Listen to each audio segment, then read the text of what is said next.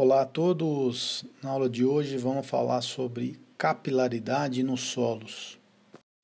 Vamos definir inicialmente o conceito de tensão superficial. Então imagine que no interior de um líquido, por exemplo, água, toda molécula está cercada por outras moléculas ao seu redor. Existem forças de atração de tal maneira em que uma molécula atrai as que cercam, e por esse fato elas acabam se anulando mutuamente. Mas imagina aquela molécula que está superficialmente. Ela tem outras moléculas ao seu lado, em volta e embaixo, mas em cima não tem. E aí essas moléculas elas sofrem uma atração para o interior do líquido.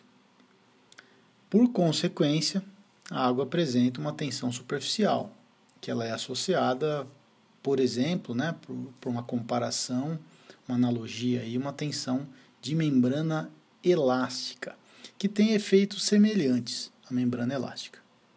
Existem duas possíveis forças na tensão superficial: as forças de adesão e as forças de coesão. As forças de adesão, as moléculas do líquido são atraídas pelas paredes do recipiente. Já as forças de coesão, as moléculas do líquido se atraem e se mantêm unidas. Quando as forças de adesão são maiores que as forças de coesão, o líquido molha as paredes do recipiente. E esse exemplo, se a gente colocar uma água num recipiente de vidro, é isso que acontece. A água molha as paredes do recipiente porque as forças de adesão da água são maiores que as forças de coesão. Por outro lado, se as forças de coesão das moléculas do líquido forem maiores que as forças de adesão, o líquido não molha as paredes do recipiente. E um bom exemplo é o mercúrio. Voltando à analogia com a membrana elástica, haverá uma diferença de pressão do lado côncavo para o lado convexo, ou seja, a pressão será maior sempre do lado côncavo. Portanto, a diferença entre as tensões nos dois lados dessa membrana equilibrada por uma resultante da tensão superficial. E conclui-se que a pressão do lado côncavo, uma tensão interna nessa membrana, é maior do que o lado convexo, tensão externa. Isso é o que forma a membrana, exemplificando o caso da tensão superficial. Usando então a definição da tensão superficial com forças de adesão ou de coesão, a gente consegue definir a capilaridade no solo. Então, pensando na água, em que as forças de adesão são maiores que as forças de coesão, Imagine que um tubo estreito é mergulhado na água, esse estreito a gente chama de capilar, esse tubo estreito. Observa-se que a água sobe por esse tubo capilarmente, chegando a um nível mais alto que o resto do líquido da água, devido às forças de adesão. Então, esse fenômeno é conhecido por capilaridade.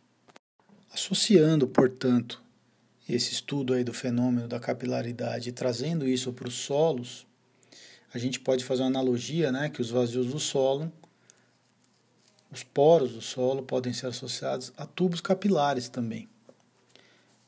A diferença é que os vazios do solo são irregulares, mas eles estão interconectados.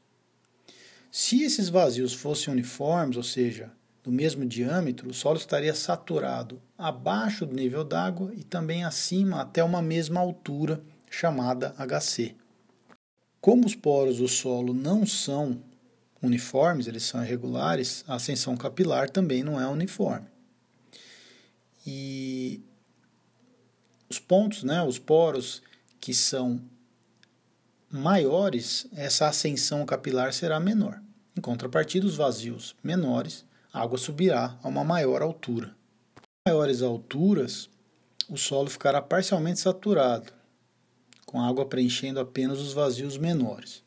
Então, se a gente pensar numa zona saturada acima do nível d'água para um solo, para os solos pedregulhosos, que eles têm vazios maiores, essa zona capilar, essa faixa de capilaridade vai ser de poucos centímetros. Já para as areias, de 1 a 2 metros. Quanto menor os vazios, maior essa altura capilar. Siltes, 3 a 4 metros. E de argilas, até dezenas de metros, porque os poros são muito menores. E nós pensarmos um rebaixamento de lençol freático, né, um rebaixamento de Na, de nível d'água, a água tenderá a descer e, como reação da tensão superficial, vai ocorrer a formação de meniscos capilares no solo. E se o nível d'água baixar mais do que a altura de ascensão capilar, a coluna se romperá. Portanto, é de tirar uma faixa de solo correspondente a uma certa altura em que a água dos vazios estará em contato com o lençol freático. Porém, eventualmente, acima dessa altura, pode ocorrer água nos vazios, mas não vai ter esses vazios com água, não terão conexão mais com o lençol freático. Bom, mas e na prática? Como é que eu calculo essa capilaridade e como ela interfere nas tensões nos solos? Imagina uma situação que eu tenho o nível d'água a 1 metro abaixo da superfície. Normalmente a gente calcula a pressão neutra a partir então desse 1 metro abaixo da superfície. Porém, imagine que seja, nesse caso, uma areia fina que sofre capilaridade, né? Pode ser até maior do que 1 metro sua capilaridade. Portanto, acima desse nível d'água haverá uma capilaridade e, portanto, pressão neutra, que nesse caso é uma pressão neutra negativa. Então, a pressão neutra negativa é o γH, sendo o H essa altura de capilaridade a partir do nível d'água. Então, imagine que para essa areia eu tenha uma capilaridade até a superfície desse menos 1 metro, abaixo da superfície, até a superfície que é o zero. Então, eu vou ter uma pressão neutra de menos 10 kPa. Portanto, nesse caso, haverá um aumento da tensão efetiva, né? Já que a tensão efetiva é a tensão total menos a pressão neutra, porém, nesse caso, né, nessa faixa da superfície até 1 metro negativo de profundidade, eu tenho a ação da capilaridade, eu vou ter um aumento da tensão vertical, né? Tensão vertical efetiva é a tensão vertical total menos a pressão neutra, porém essa pressão neutra é negativa, menos com menos, eu tenho uma tensão vertical efetiva maior nesse caso, por conta aí da ajuda da capilaridade. Qual é o limite dessa ajuda aí da capilaridade para tensão efetiva do solo, né? A água livre ela não consegue suportar tensões de tração superiores a uma atmosfera, né? Então, aproximadamente 100 kPa, que aí vai ocorrer cavitação no solo. Mas, experimentalmente, consegue-se provar que em meniscos capilares, essas tensões podem ser ainda maiores que 100 kPa. Portanto, tem a existência de alturas de ascensão capilar muito superiores a 10 metros.